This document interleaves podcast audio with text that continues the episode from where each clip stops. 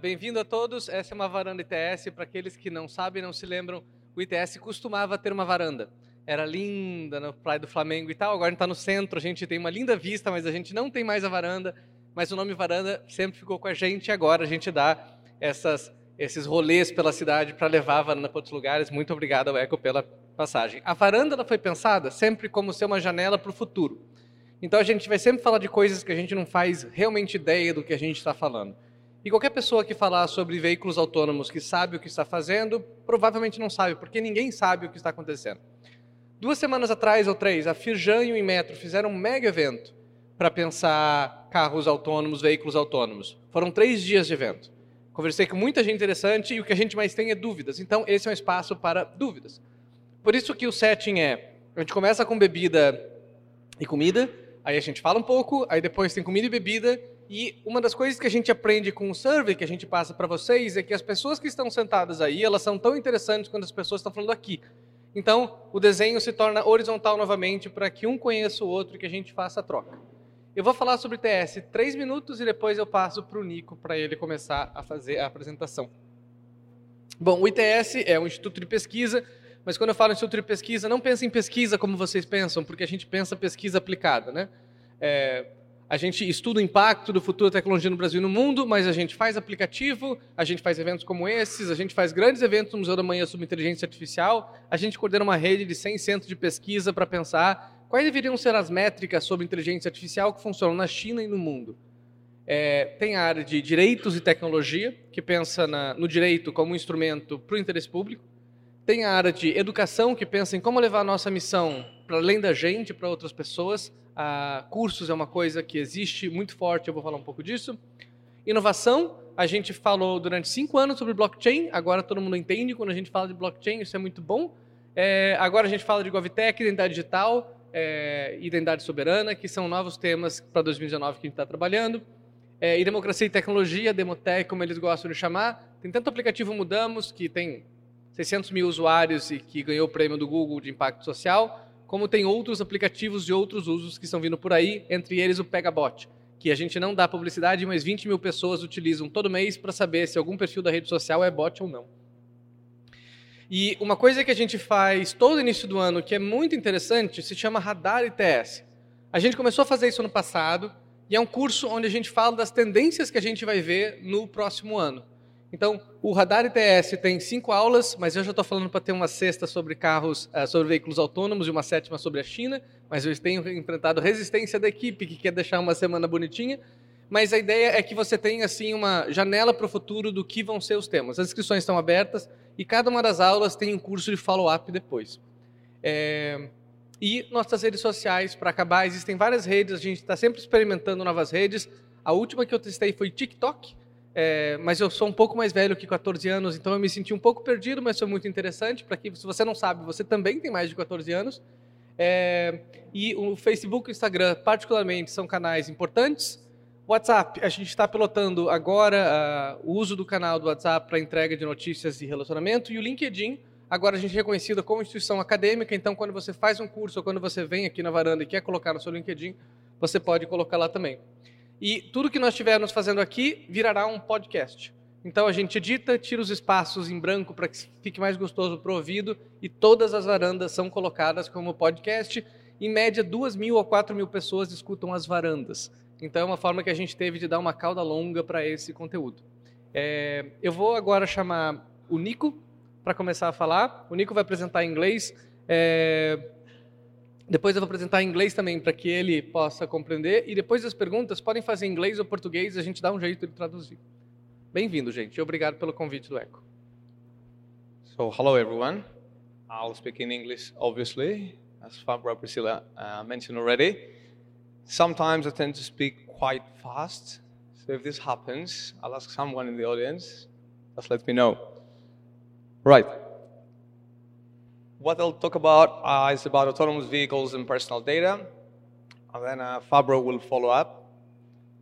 So this is related to a European grant that we're running, which is called WISE Act. So I'll refer to this a few times. And what WISE Act stands for is wider impacts and scenario evaluation of autonomous and connected transport. So now we're focusing on one aspect of all these wider impacts today, which is personal data. Just to clarify, AVs, which stands for autonomous vehicles, um, are already here. So we have them, we use them. This is the train I use to go to work every day. And well, anyone who's been in London might have used this. It's a train, there's no driver. So can I just ask quickly, has anyone been in any vehicle and there is no driver? So, okay, that's great, okay. That's good. So it's nothing scary. You're still here, which is good. So you survived. So what we talk about is something that exists. It's not something that will happen 20, 30, 100 years later. But what we're talking about today is about data. So, data coming out of autonomous vehicles. This is more of the focus of today's event. And this is just an overview. So, this is a picture from Intel, and you can see the different, the different aspects of a car that generate data. But what's interesting is this number here so this is a lot of data every day, every time. Okay? And if you think about electric vehicles, they still exist, taxis or taxi services, uh, logistics services, you kind of get the idea about how much data we're talking about here. And this is groundbreaking. This has not happened before. This is new. So what I'll do, uh, I'll skip I'll skip most of the WISE Act overview, but I will give you a bit of background. And whoever has any questions or wants to follow up afterwards, feel free to come and talk to me. And then I'll refer a bit to some facts and backgrounds to set the context, because hopefully Fabro will follow up. And then highlight a few of the challenges and what are the current needs globally, and hopefully we'll kind of pinpoint a few of those needs in Brazil also. And in the end, I'll try to identify some potential collaboration opportunities for anyone who might be interested to follow this discussion. So briefly about COST Actions, this is a European funding framework that includes lots of countries, but it's not only including European countries. Uh, I'm here, ITS Rio is here, we have collaborations with Australia, New Zealand, Canada, other countries. So it's not only European. And essentially, what they're trying to do is set up collaboration networks. This is an overview of our specific project, which is called WISE-ACT. As I said, those are photos from our last event. The key difference we may identify is that it was cold. Unlike here, December, in other places, very cold. And we have about 150 experts from more than 40 countries. So it's a quite large network, which gives lots of opportunities to discuss this kind of issues and get enough breadth and depth. Those are some of the objectives. I'll only highlight, I'll only highlight this one, which is the glossary. So we're developing some kind of glossary, so this means different terms. And anyone who might be in any kind of area. So no matter if you're coming from a business background, engineering background, computing background, uh, legal background, and so on, we do need your input, particularly in Portuguese. So this is something that anyone can get involved, and of course, any of the other activities.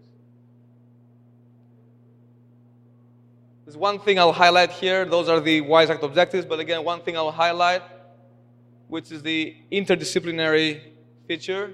So we're trying to bridge, to bring together people from different backgrounds. So people from legal informatics, for example, to people with transport economics, and so on. And another one is try to promote gender balance, because at least where I come from, most of the transport experts, they're male, and their background is in engineering. So this is something that needs to change. And again, through this kind of events, these kinds of initiatives, hopefully it will start changing. And those are the issues that we're tackling within WISE Act. So institutional and government challenges, societal challenges, business challenges, transport demand challenges, and scenario development. So you do have the overview of WISE Act. I'll stop now, and anyone who wants more information, feel free to talk to me later. This is a survey we've done with our experts a few months ago, just to try to identify what should be the focus of our scenarios, the scenarios we will develop and will evaluate. So clearly, it was urban, and as you can see here, it's roads, so land transport that we're focusing on. This comes to most people's mind, but it doesn't mean that the other modes of transport are not important. So you have also drones. Drones are very important. Will become more important in the future. Another quick question for you now. So I'm asking you. There's a big debate going on in my community whether we should use the term autonomous or automated. So, can I just ask to see a raise of hands who thinks that the right term, so the correct word that should be used, is autonomous? Can I see some hands, please? Okay, that's good. And can I see some hands now who thinks that the correct word that should be used is automated vehicles? Okay, that's good. So we had a bit of diversity. Yep. I won't give you the answer. That's the bad news. The good news is that you can follow, you can follow this up. And I have a personal view, which I will not share now. It's really related with when are we talking about? So the time frame. If you talk about today, we're probably talking about automated vehicles. Our cars are automated. They've been automated for a number of years, a few decades already. Autonomous is more related with taking decisions themselves and trying to find the route. So for now, for example, now when I was coming here, we're stuck, stuck in traffic. So an autonomous vehicle would try to reroute and find a different route, which will won't be stuck in traffic. Let's move on from this. But remember this point later on. Uh, whenever you speak to different people in the future, or a few years down the line when you will be developing products, apps, policies, and so on, you need to remember which term you're using and why. Another key question is whether AVs, I'll call them autonomous vehicles because this is how we call them in WISE Act. So, are they a blessing or a curse? So, is it something that will completely change, revolutionize, and make everything 100 times better? Or actually will continue to deteriorate the current situation?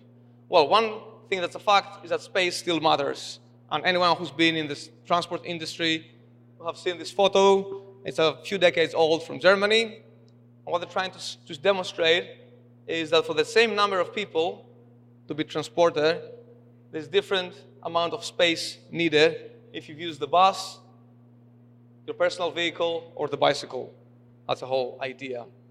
And AVs, if we talk about cars, do not change the space needed in a sense. Or maybe they do. Because if you use a shared autonomous vehicle, so a shared Uber service, for example, then the space needed will be reduced. And that's what transport analysts are trying to predict right now. Those are some more facts. This is from New York.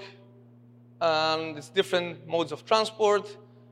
Just to clarify, those are not absolute proportions. This is only the change. What you see here is that transport of people in New York has been moving from subways, or from the metro, to ride services like Uber, Lyft, and so on. And this data is for four years, 2012 to 2016. Again, this is only the change, it's not the absolute number. And following up on the same topic, just some more facts. You can see that Uber was the dominant player in 2015 in New York. and now their market share has been decreasing. Why is this? Because some other service providers, like Lyft, for example, they have been introducing the market, and Via, which is more of a van service, and so on. So what this tells us is that there is room for more players to come in. We're not talking about monopolies here, at least at this stage of development. Now, the next topic I'd like to bring up is the integration of transport modes. So you have different modes being used by the same person. So you might walk to the bus stop, take the bus, then go to your meeting, then take the metro, cycle, and walk back home. That's a multimodal trip. And as you can see here, things are changing rapidly in China. So you see the bike sharing schemes with the pink, and this kind of dark red maroon color is the on-demand transport in China, so similar to Uber. And this is something that's happening here. Well, I'm not sure if I picked up the right piece of news, because I don't speak Portuguese clearly. But I hope that this is correct. And this is definitely correct. So Uber has bought Jump. And as you know, Uber started as a taxi management company, taxi service provision company. So now they're jumping into the bike sharing and specifically e-bikes business. So they're changing their business. And why is this? Because they realize the opportunity there. And all this, what I'm trying to do is link with the topic of our meeting, which is data so personal data. And Uber clearly have identified the opportunity and the opportunities deriving from sharing data, acquiring data, managing and processing data. This is a, a piece of research we started within WiseAct a few months ago, and it's already dated. So, so we have more than 200 AV trials, so testing sites of autonomous vehicles across the world. Brazil is somewhere there. I just found out about a new one, so it should be two soon. But what again, what you see is that the US is a dominant player. China has quite a few trials in place, and Europe as a whole is number two. But what this is telling us is that we need to collaborate. No country is big enough, well, other the US and China, to manage this change, this disruption by themselves. A few challenges now. One lack of identified and we're working to try to tackle is the lack of successfully proven business models. Even Uber, which is a large company, it's not successful. It's not profitable. So if you see their balance sheets are not profitable yet. They will be sometime soon, probably, but they're not yet. This is really important to find successful business models. The next one is social challenges, so social issues. For example, the future of work. So, what's happening to taxi drivers, or lorry drivers, or train drivers, and so on. This is very, very important. And in Europe, there has been a report published in May. I was at an event in Brussels a few weeks ago, and I had all the trade unions. They're very, very concerned. What is their number one priority? Try not to lose a single job. All this is difficult. That's what they're trying to do. Next important challenge travel time use. So, how do you use your time while in the vehicle? What do you do? Now we all use our smartphones. That's great. But what is the assumption there? That you do have connectivity, okay? That you do share your data. And this, again, a business model. So, what we're trying to do, we're launching some surveys, and hopefully they will make it to Brazil. So in a few months' time, if you receive a web link for an online survey and you see this WiseAct logo, please fill it in. A few other policy challenges, sustainable urban mobility plans, or MaaS. This MaaS is the mobility as a service. So this is the integrated framework. You just buy a monthly subscription, for example, and you don't pay anything else. There's no need for tickets. There's no need for smart cards and you can use the bicycles, you can use the taxis, you can use the bus, and so on. Managing personal data, that's becoming ever more increasing, increasingly important. and ITS Rio is very well positioned to talk to you about this. This is just one example, again, to highlight the previous topic about data. So this is from Madrid, and what they've done, they just took the income levels of specific areas and the smart card use levels. So I'll just pick this area so you can see this is a low income area with quite high use of the smart card. So this means that they use public transport a lot. The question is, is what's going to happen to these people? How will they keep their mobility levels? How will they move around the city if service become more expensive? Or if you need to have a smartphone with a mobile phone contract and with a provider because we need a debit card or a credit card. If you don't have access to this, what's going to happen? Those are issues we need to address now. So, trying to move on, I have only a few more slides. What's happening in the European Union lately? Hopefully, some of you have heard GDPR, which is the Personal uh, Data Protection Directive that came into force last May. Really important, change things, a huge burden for companies still trying to figure out how it's going to work. But it shows that things can be done. There is regulation, there are frameworks needed. More regulations are being discussed since 2016 at the European level. For example, a few months ago, uh, we as WISE Act completed a consultation about 5G, so the 5G network. And there's high interest by the companies who will provide all this infrastructure, not just the vehicles, also the antennas, for example, and data processing and sensors and so on. There was also a couple of weeks ago in Brussels the blockchain roundtable. So Europe is trying to position themselves as a leading player globally about blockchain. The same thing is happening in the US and other places around the world. I won't refer to Brexit. Excuse me about this. I live in the UK. I'm very concerned, so I won't say anything. But it does pose some challenges. And there are other issues which I will pick up here the artificial intelligence ethics. And perhaps Fabro may say a couple of things later on, but this is another huge topic emerging in the last couple of years. This is just one example to show you what's going on in the terms and conditions. Those are the pieces of text that we never read. When you approve an app, when you buy a service, it says, tick this box, and we all do without reading it. Well, what it says, you can read this. I'll leave it there for a minute. So just to assist you, the keyword here is was a human operated da, da, da, So it cannot be a bot, not a robot. Okay? This is difficult to try to identify.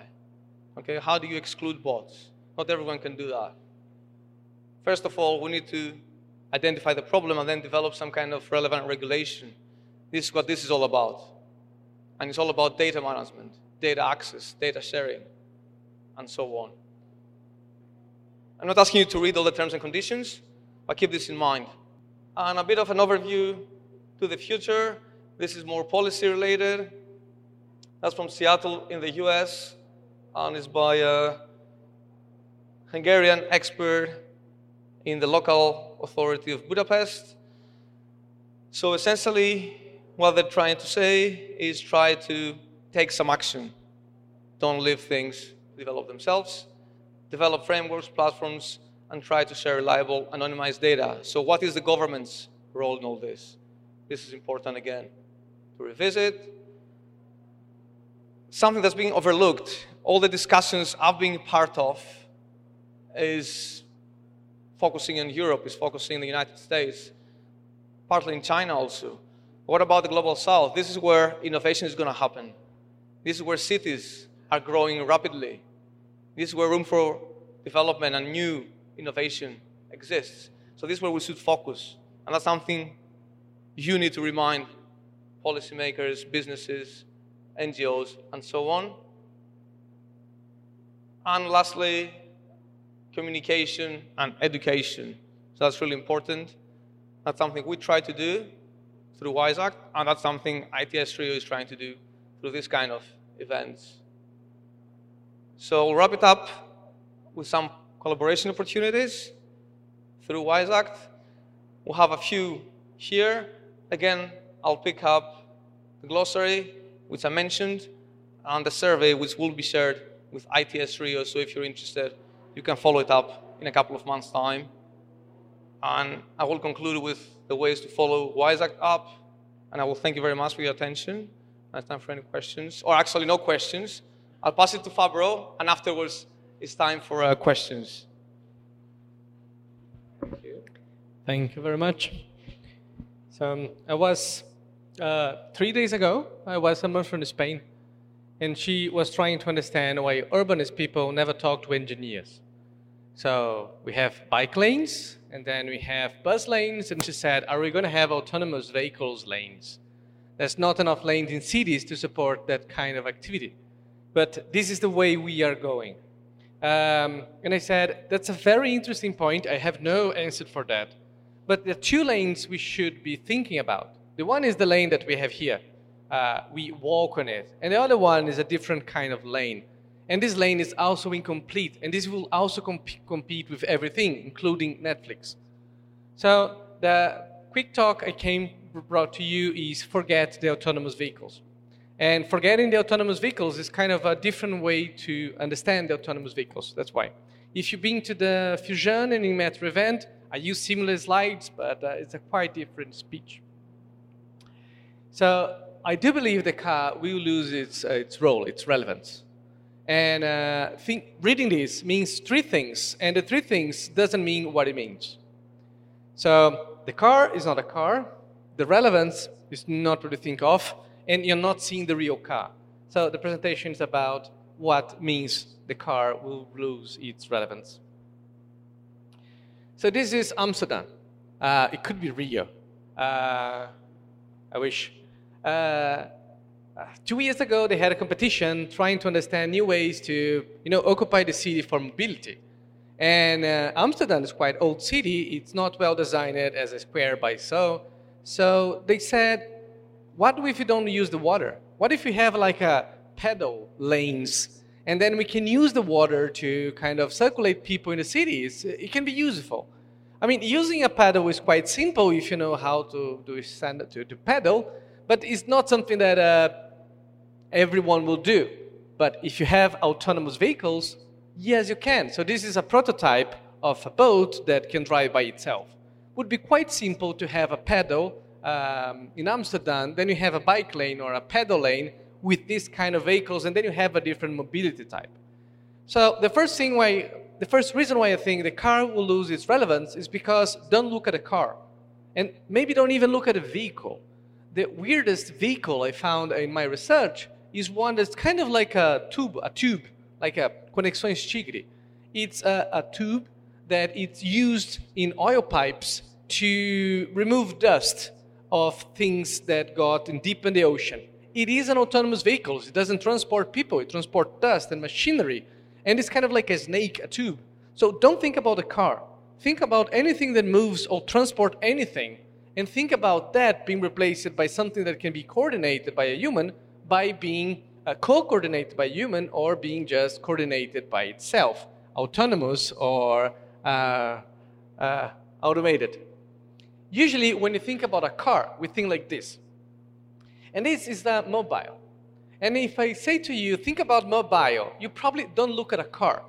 You probably do look at mobile. You don't look at the hardware. You look at the software. You look at the apps you can use. You look at the internet. But when you look at cars, we probably see these. So this is an old phone. When you have that kind of phone, you probably don't have internet. You don't have apps. You just had the hardware and then you ring someone. This is actually a digital telephone. If you look at the keys, you see this is kind of like a telephone that you can use digital and just plug in your USB in a computer. So this is how we understand cars today. They're kind of like an old hardware that we have some kind of data and are trying to uh, put internet in it, put digital stuff in it, but it's still largely a hardware. So this would be a definition of a car if I would like to explain to you. This is how we look a car. It has a driver's seat, it has wheels, it has a uh, steel and so on. And this is not a car. So the second thing I would say is that when you look at a car, first, it's not a car, it's anything that moves and can be transport anything. And the second one is not about the car, the hardware. It's about the software. And this is why you have projects like Sidewalk. So Sidewalk in Toronto, it's something I don't have a word to explain other than it's Sidewalk. So it's a lab, but it's a data hub. It's like a garden for data that is collected for smart cities. Because, you know, the cars, uh, everything that is smart in a city produces data. But who this data belongs to? Google said, I don't want to belong to me. Toronto City said, I don't want to belong to me. So they created this kind of territory that is not in Canada, that is not from the people. It's like a different things we have that will host all the information and uses of the data that will be produced by Smart City. So all the cars that data generate will be stored here. And then you will have a dual process that they don't know yet how to use the data and make use of the data. This is not hardware. This is software. This is data. This is algorithms. This is how we should be looking at cars. Smart cars, digital cars, or cars will transform mentally how we collect data. Uh, just for a parenthesis or a parallel, try to understand your phone before your smartphone. Try to think about uh, Stephen Jobs uh, uh presenting the iPhone. It's an iPod. It's the internet access point. It's a telephone. It's an iPod. And so on and so on. And this is iPhone with something that we can stream live today. So the car will be able to stream, will be able to collect data from climate, will be able to connect each other, will be able to monitor your social credit, and so on. So this is this is a city, and they got a city. This is the actual city, and this is how they are designing. So autonomous vehicles are everywhere in that place. But don't look at the car, look at the data. And then coming back to the start of my presentation, I said, is a bike lane, is an autonomous vehicle lane. Remember that the info lanes or the lanes that will carry data are quite even more special than the data we have today. I think was the user. I think I pressed the power off button. It was not the hardware. Uh, so this is a smart city that we're full of autonomous cars, and this is how they will be uh, used. Um, so cities of the future will be a data collecting machine. This is how we should look in smart, uh, smart cars and autonomous vehicles.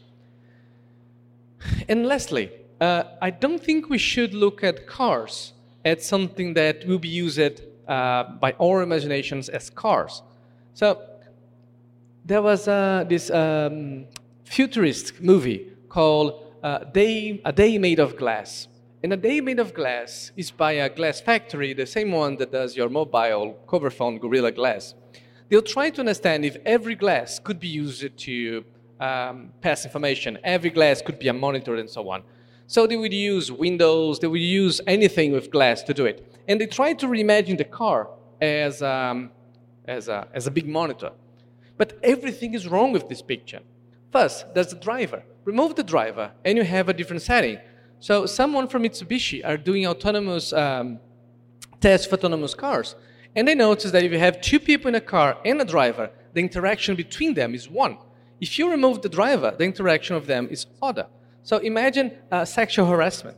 Imagine that you're joining cars with no moderators, and people inside will have to decide how they want to play a role in this microcosmos of social activity.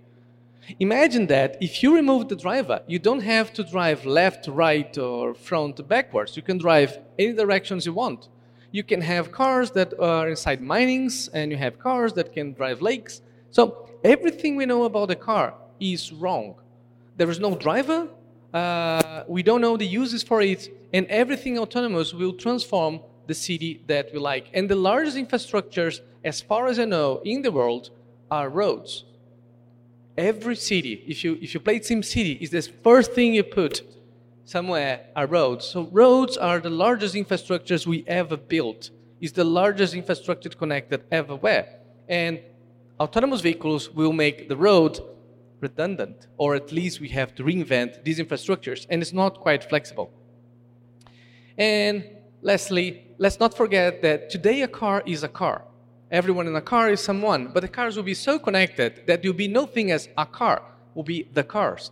There's no such a thing as a internet. You'll be the internet. So all the transportation of mass will be somehow still individual and so on, but all the cars will be so connected that the experience we have at a city, it will be a connected city. That's something that we don't have today. And I haven't discussed ethical issues. If you like ethical issues, this is a very good example on how you can design cars to always kill someone.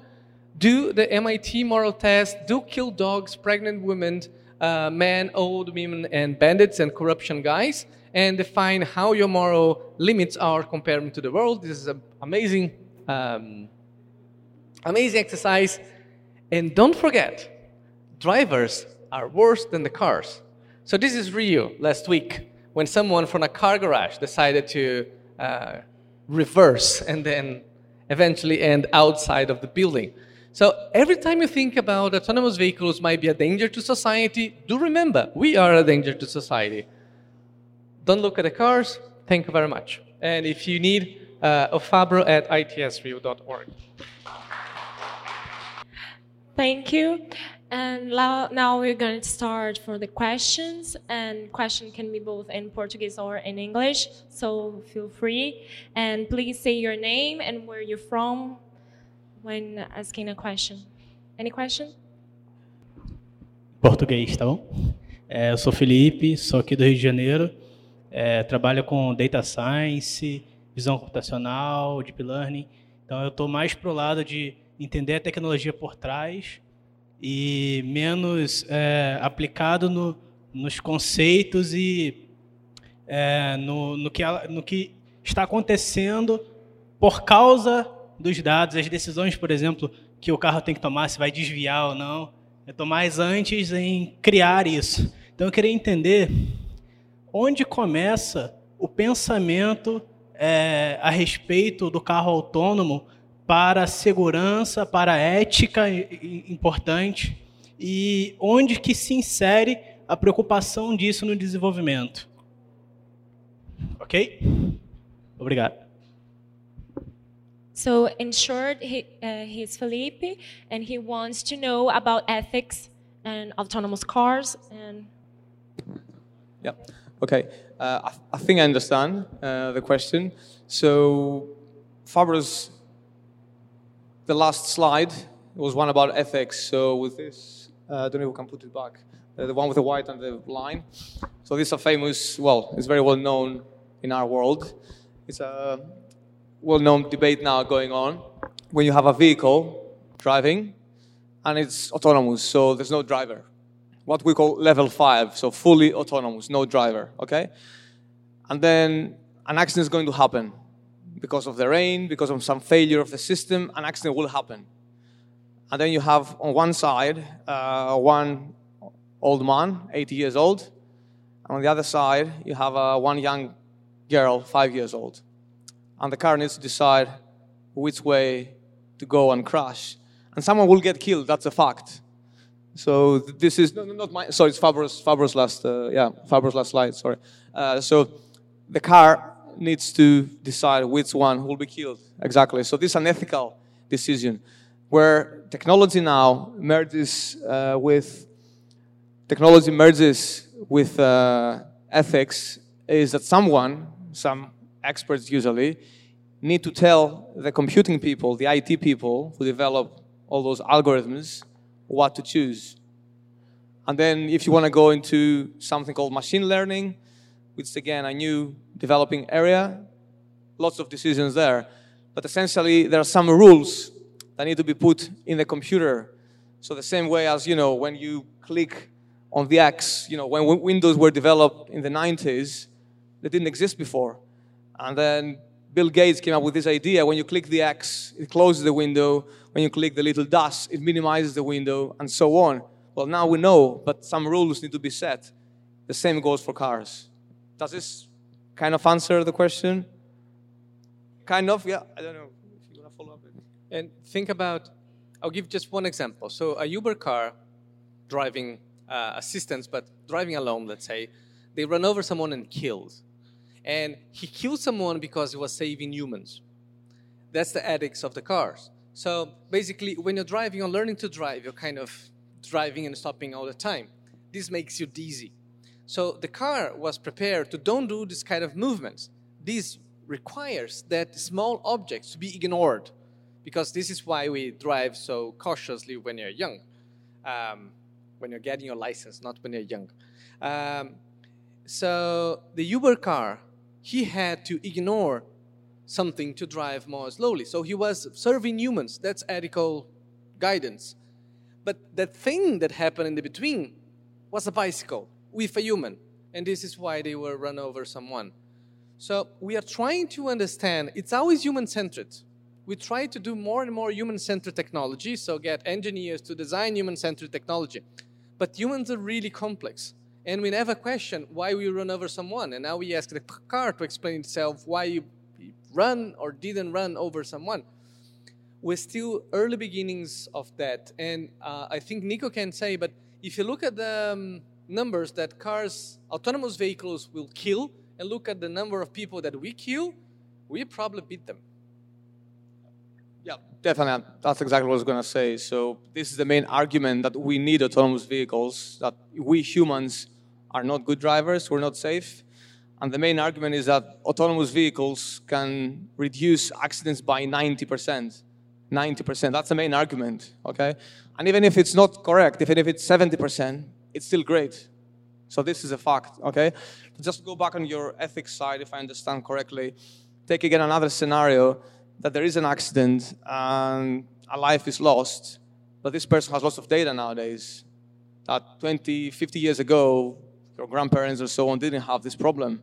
So now, suddenly, you know, something happens and you don't live. What happens to your data? Who uses this? Who has access? Can people, can Facebook, can Google still make money out of your data? Is this ethical? Is this not ethical? So there are some decisions who need to be taken. And this GDPR I mentioned in the European Union, it's not the solution, but it's a first step towards this. Uh, I can I speak in English? I'll try to speak in English so both of you could understand. Uh, there is a great ethical uh, question about killing the the passenger or the car owner and killing the some people the pedestrian. the pedestrian. And in uh, if you ask, uh, there's a family of ten people in the sidewalk and one male rich driver, I think 100% of the people would say, well, kill the driver. But in the other hand, we have uh, the market and the capitalist market that want to sell car, cars. And my, my question is, who would buy a car that would be programmed to kill you?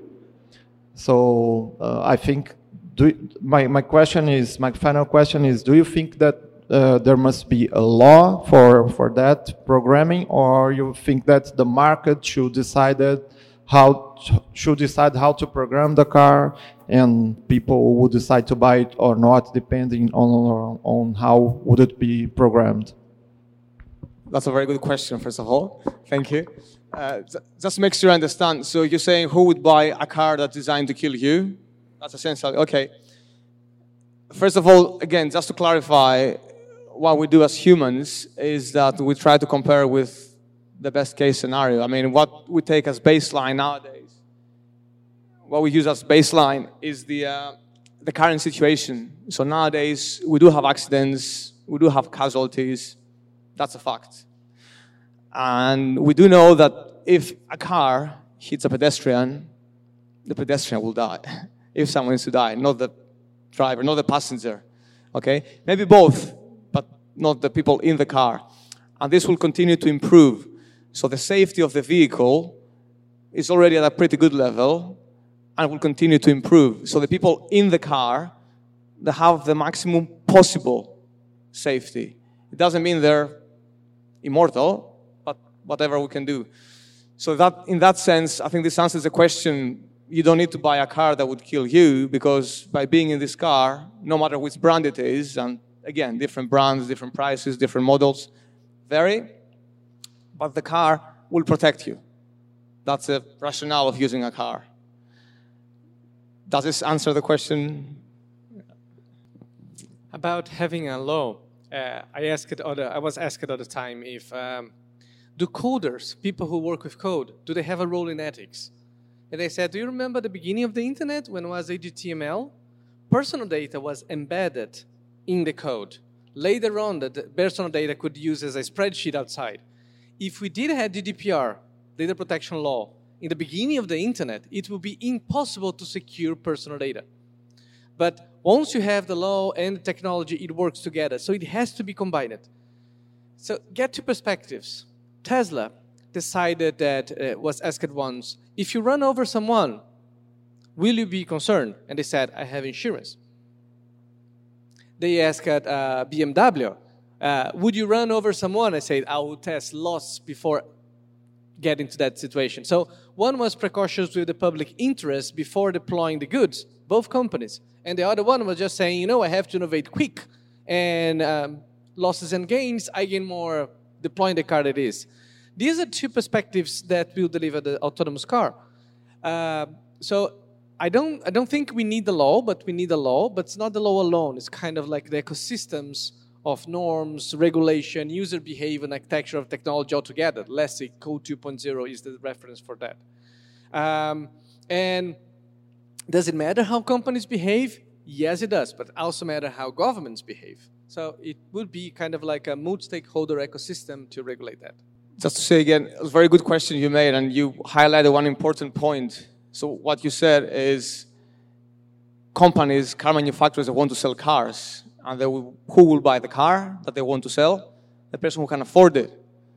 So the person who can afford it, immediately their life becomes more important, more valuable. And this goes into law. That's embedded into liability, insurance, and so on. So there has to be some kind of thresholds to ensure that, okay, we embed this, but up to a certain point perhaps. Uh, hi, uh, my name is Tayan. I'm cybersecurity specialist and I want uh, to know more about uh, um, the evolution between the autonomous car and the development of cybersecurity of the systems of an autonomous car. And because I've seen there are some ways to hack it uh, in a simple way or some minutes with some cap capability in cybersecurity, like the last uh, Tesla car was hacked in a simple way between um, attack in the man in the middle between the key of the owner of the car and the sensor in the car. Yeah, it's about your vision about the, the cybersecurity of this. I think yes, that, that's a real threat, and that's a good question. I did not even mention at all. Goes without saying that the moment we develop those vehicles, they will open up our vulnerabilities. So we'll open up ourselves to huge risk, which if you see it positively, that's an opportunity for insurance companies. Okay, there's new markets opening up. But yes, you're right, and there's no way to stop it if we go down this route, which we are. It's just like your phone, like your computer, any kind of software, it will need updates. Just think of how often and how many updates per month or per year any kind of software you use receives, and this will give you an idea about the vulnerabilities we're opening up ourselves to. So it's a very good point. Yeah, cybersecurity is a concern, but there's, we also need to understand the market for that. So it could hack your microphone because it's definitely not encrypted. But why would anyone here in this room just hack your microphone? There are lots of incentives to hack cars, but then if you understand the market, it becomes easier to understand where the attacks will come from. That said, it's a, so, it's a system so complex with uh, ecosystem of suppliers so random, with so few standards and so on, that it will definitely be hackable autonomous vehicles for a long, long time. And we still don't have the answer for that. And we can think about cyber attacks that happens, like the ones with the Internet of Things uh, that took the internet down, that was created by someone who wanted to play a video game. Uh, so it will happen lots of times. This would be my guess, but it will be a major concern in a major market. Oh yeah, Nico said it. I would suggest that blockchain could be a solution. Um, I don't think blockchain would be a solution. Okay. So yeah. yeah. yeah. Not for that. É, meu nome é Rodrigo, eu sou desenvolvedor. É, a minha dúvida é a seguinte: no momento que você não tem um motorista, é, no caso de um acidente, quem pode ser responsabilizado? A empresa que desenvolveu o carro autônomo E quem que vai pagar? É, quem, de quem, quem seria responsabilizado nesse caso? So, in short, he wants to know uh, who is responsible in case of an accident. Thank you. Again, that's a very good question. It's a very common issue. It's not straightforward. It has not been sorted out yet. But it's very interesting, and that's why I put in my presentation, kind of in the end, those two purple pieces of text, the terms and conditions, because this is where this is going to be explained eventually. And it's not clear yet who will be responsible. Uh, one way I've heard experts talking is that the individual developer, so if you're a software developer and you develop a piece of software about, for example, location, so identifying the location of the vehicle, and something happens, maybe you are responsible. But if it was an error in the sound system, in the music, then maybe if this created a problem, then this developer will be responsible. But you can see how difficult and how kind of a maze this is created, um, particularly if you talk about other countries and different manufacturers and so on. On the other hand, this is nothing new. I mean, the cars that we have nowadays, and the phones we have nowadays, and the TVs and so on, the projectors and so on, they have lots of different manufacturers, and someone puts their brand on. So it could be an Epson, could be a Samsung, could be a Tesla, and they take the responsibility. It's still not defined yet, but I suspect that there will be some kind of large corporation that will take the responsibility, and the insurance companies, of course. I would say something quick, but Priscilla might be able to answer the question better because it's one of the areas that she can would like to talk about. But I think in terms of liability, we can think about distributed liability. This doesn't exist quite well in law, but it's a new concept that you are trying to understand in a complex systems who is responsible for what share of the, the damage caused. And then you can decide the rule how to share the responsibility for that. Otherwise, you might just put too much weight in one of the um, ecosystems and not the other, and so on. But the law has no idea yet how to deal with that, other than um, who and um, who is really responsible for that and who be blamed for that. In terms of driving, it's really easy. It's the driver. You never blame the passenger for running over someone. It would be really weird. It would be a really uh, unusual situations in terms of uh, distributed responsibility, we still have to develop how to set a legal framework around it. I don't know if Priscilla wants to say more about it, but um, just perfect. Yeah. Good. Yeah. Hi, I'm Yo- Yoav. I'm a thinker, and I would like to bring the discussion to the context of the GDPR, the LPG,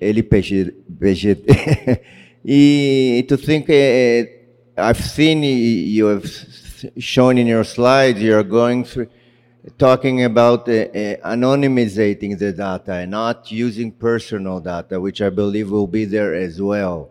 So my, my question is, uh, when you are anonymizing, you are going out of the scope of the GPDR. You are running away from the law.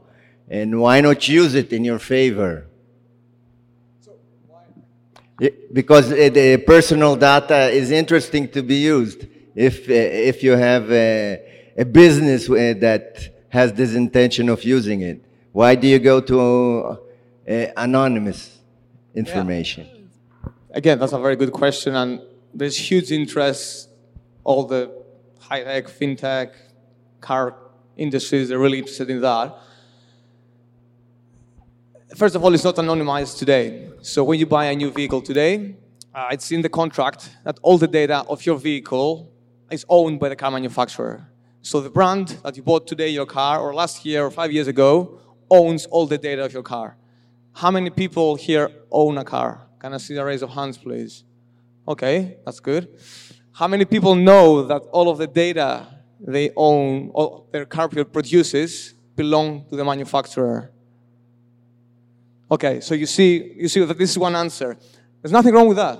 It's a business opportunity. That's clear. Car manufacturers are doing a great job. And what we're talking about here, this is an opportunity to educate people, to make them aware that, you know what? You create data. Data has value. As if you wouldn't give out your money out of your pocket when you walk, it's the same thing you do. So while we walk now and the phone is here, we create data, we create money, but get nothing. This is an ongoing discussion, and there's no easy solution, lots of debates. It's important to identify it and try to see what's the best option. Google, for example, offers some amazing services. They're for free. If data is anonymized, they will start charging. What I'm saying now is not to make all data anonymous. I'm just saying that's to create awareness and let the user decide do you want it to keep it anonymous or do you want it to keep it personal? And if you have it personal, get a better service or a free service. So this is the question.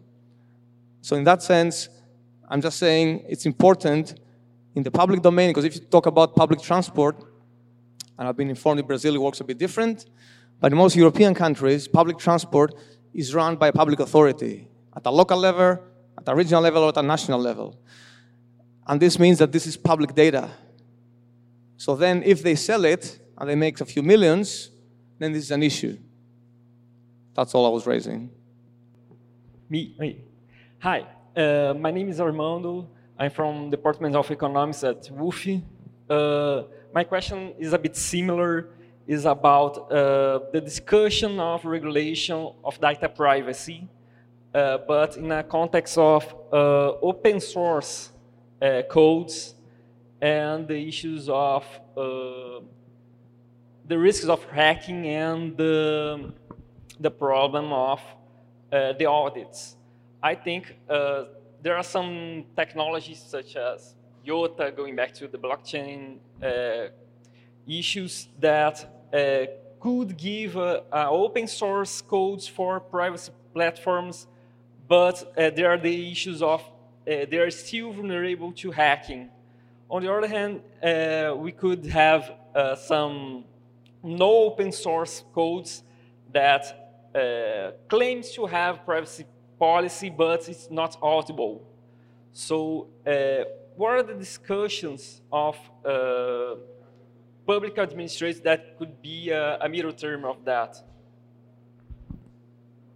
Again, I, I, think I'll mention the word blockchain, and Fabro may have a different view. so th this may be a solution, uh, but just to put your question in perspective, you're referring to the two extremes. So you say completely closed code development and completely open.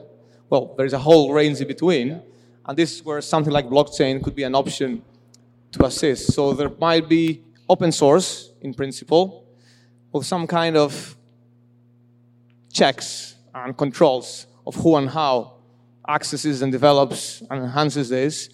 Uh, and this could be open source at source, so anyone can access it. But when it has to be adopted, for example, by Uber or by the local bus authority, then some further checks need to be done. I mean, that's just an idea. But there are ways of doing this. So essentially what I'm saying is open source has lots of benefits, but there are different ranges of open source. And uh, it's important to know that anonymized data in GDPR, all at GPD as we have here, is not anonymized. It's pseudo-anonymized. So it means that you try the best, uh, your best effort to anonymize the data, but we know that no data can be anonymized forever. So when you think about open source or uh, closed uh, proprietary code and so on, there is always the things that, what is the purpose of your activity? Um, so as long as your purpose is fair use and you have consent as much as you can and you try to anonymize the data, you're following the, some of the principles of the law, you probably are fine this doesn't mean it can be twisted against you. And in terms of blockchain, it could be used, for example, if you want to grant or don't grant access to data, and then you have a uh, unified authoritarian, uh, a unified database to have access on who have access or not, and that's accountable and so on and distributed. Uh, if uh, the, the, the idea I have is that we have no idea what's the role of data in terms of autonomous cars will be, we're trying to get ahead of the discussion. GDPR, I think, is a brilliant starting point, um, but it's way more complex than that. Sorry. I just want to add, yes, so we have, actually some people have lots of ideas about what you can do with this data, and lots of them are in Silicon Valley, lots of them are in China, some of them are in Europe, and hopefully some in Brazil also. So, so I remember a random fact. Remember the goalkeeper Bruno? So he killed someone, and the, the, the mileage in his car was used to try to understand the range where the corpse could be dumped. So no one ever thought that the mileage of a car could be a personal data, but that data could be linked to activity of someone. So any definition of data car will be at some kind personal data because it's data provided mostly by a human or intended to make services for humans. But then you have machine to machine. And, and to add one point, the previous question uh, about data and business and opportunities, GDPR is one side. The other thing that the EU has done is that they, as you said, they create those databases and they make them available for business. So that, well, they try to anonymize or not even anonymize, but just make the data available. Because one thing that's clear is that we're talking here about a multi-billion industry under development, and there's lots of infrastructure, lots of research needs to go on. Someone has to pay for that. And this data is the currency, how we're going to pay for it. There's no other way.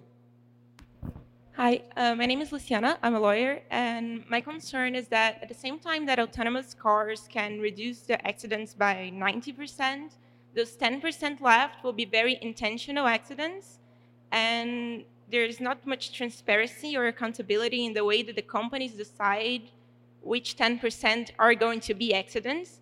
And there are, well, six, 56 uh, tasks were in the US, so we'll have a handful of companies that are not very diverse, valuing human life, and what is being done and what should we be doing as a plural society to guarantee that from the beginning of the technology, we have an accountability system that considers well more points of view and when deciding what life should be spared and what should be an accident. Again, that, that's a great question. And that's something that some of the companies now developing this technology, they do not really do that. So you're very right. There has to be a new framework. So ethics is one word, but let's call it some kind of regulatory framework. And the challenge here is how do you manage innovation? So that's a challenge some people need to address. So how strict this is. You're absolutely right. Um, because what's happening so far is we heard about the, I think it was the Uber accident back in March where a lady got killed. And this is something we forget. So we now talk about autonomous vehicles, and I set the scene for that. But one major assumption I've made is that we leapfrog, we jump straight away to maximum full autonomy. This will not happen. And this transition period may take 10, 20, 50 years, no one knows. And that's where what you're saying is really, really important because we'll all be guinea pigs, we're all being tested in trials. Either we want or we don't want. So one way to be just to name and shame, and this has worked. Doesn't work always. So there has to be new frameworks. And the important thing is you cannot manage this at a regional or national level. It has to be international. And that's what we're trying to demonstrate this. And that's why this discussion needs to be kept at various levels, not only local, but also, you know, Latin America, America, Europe, globally, and so on. I'll give you a shitty answer and then a good answer. So coconuts kill people. If you're driving and a coconut hit your windscreen, you crash and die. And this is no reason why we don't allow coconuts near roads. We allow them. We have them here. So the decision to have coconuts around the road can be decided by anyone or by governments. And ultimately, it will be a government's responsibility to regulate cars in a way that justify the public interest if the government decides that rich people are more important than poor people, you will have cars that kill more poor people than rich people. So, as much as we design the governance of the system, and especially government, it becomes easier to define which 10% are we talking about. But there will always be 10% or 11% or 27% that will be killed by something, including coconuts. So we will try to shape the system to minimize uh, harms for some and to maximize good for those. And this is all about the governance of the system, which I believe will, will be mostly in the hands of the government to do it. Just, just to you know, round up what Fabro summarized very nicely, coconuts. Yeah, I like them, coconuts. But just keep talking, keep bringing up the issues. That's important at this stage because now it's everything under development. Everything is open. There's no manual. there's no correct way. So keep bringing up the issues. Uh, we only have uh, time for just one last question, and so please. Thank you. Um, I think in a place like Rio, um, and considering that the software of the autonomous cars are safe and can't be hacked, um, how do you think that the autonomous cars vehicles can be designed for be protected and protect people on inside on it from outside danger, from stealing, from uh, another possible assaults, attacks, um, physically, you know, not hacking, software hacking, but um, how it can be designed for be protected and protect people on it from dangerous people from Uh, outside of the car. Thank you. I think it's pr- pretty straightforward. So there's not much innovation what I've seen so far in the actual car. So it's quite similar in the sense to have four wheels, similar size, and so on. So if we talk about autonomous cars, the level of safety exists today, a similar level will exist tomorrow. There's not much change. What's really interesting in what you're saying, though, is that this may be a reason that shared autonomous vehicles, which is an area that many people think you should try to stream progress that way, uh, may not develop. So if safety is such an important matter, then sharing your vehicle with two, three, four other people, it never take off. People say, no, I really value my safety. I want to take my taxi, my ride by myself because of safety. And then what will the, the outcome be? That photo with no space, more cars, and so on. So that's something we need to consider. It's very important. But at this stage, I don't see any direct link or any focus on safety on the car. It's more or less the same. Yeah. When you think about design of rules, I remember in the 20s, that's a famous design article. So there was it, I was, I think was San Francisco, and they had kind of like an island, and this island was lived rich people. So lots of tourists like to go there, so they get a bus and go there because it's a beautiful island. But the rich people were kind of uh, upset about it. So for some reason, they redesigned the bridge, and when they redesigned the bridge, they lowered the height, so no buses could come through anymore. And then the bridge becomes more um, safe for the people in the island, but uh, less accessible, accessible for the others. Usually, when you try to think about new technologies, we think about cyber crimes, we think about people being run over, all the things that can go wrong. So, kind of like a criminal mind of what can go wrong. But we never thought what can go right or what are the rights of the autonomous cars. So, in 2000 something, uh, when internet was introduced in Brazil, everyone started to say, what if there's pedophiles that use the internet? What if my bank account is hacked and so on? And then we came with the idea of the Marco Civil da Internet, the Brazilian Internet Bill of Rights. So this idea of regulating rights before regulating uh, crimes, I think is quite important to have in mind before regulating the car and kind of uh, fighting innovation to make it less accessible the autonomous cars will reach society, but to have the cars serving the city and the populations and to make the public interest, we need to think them more gently. And if it's an uh, automated car, I wouldn't give rights to the car. But if it's an autonomous car, I think autonomous cars should have rights. And then we can have the rights of the autonomous cars. This is uh, just uh, one way to see that lots of question was about uh, things that can go wrong we need to think that cars, robots, artificial intelligence, things that we are beyond humans will be around us. And then if you think about regulation today, we should include them. We don't include dogs and cats, but maybe we will include the cars. That's a, not a good future. Thank you, Nikos and Fabro, for sharing your precious time with us. And thank you all for being here. I hope you like it, and good evening.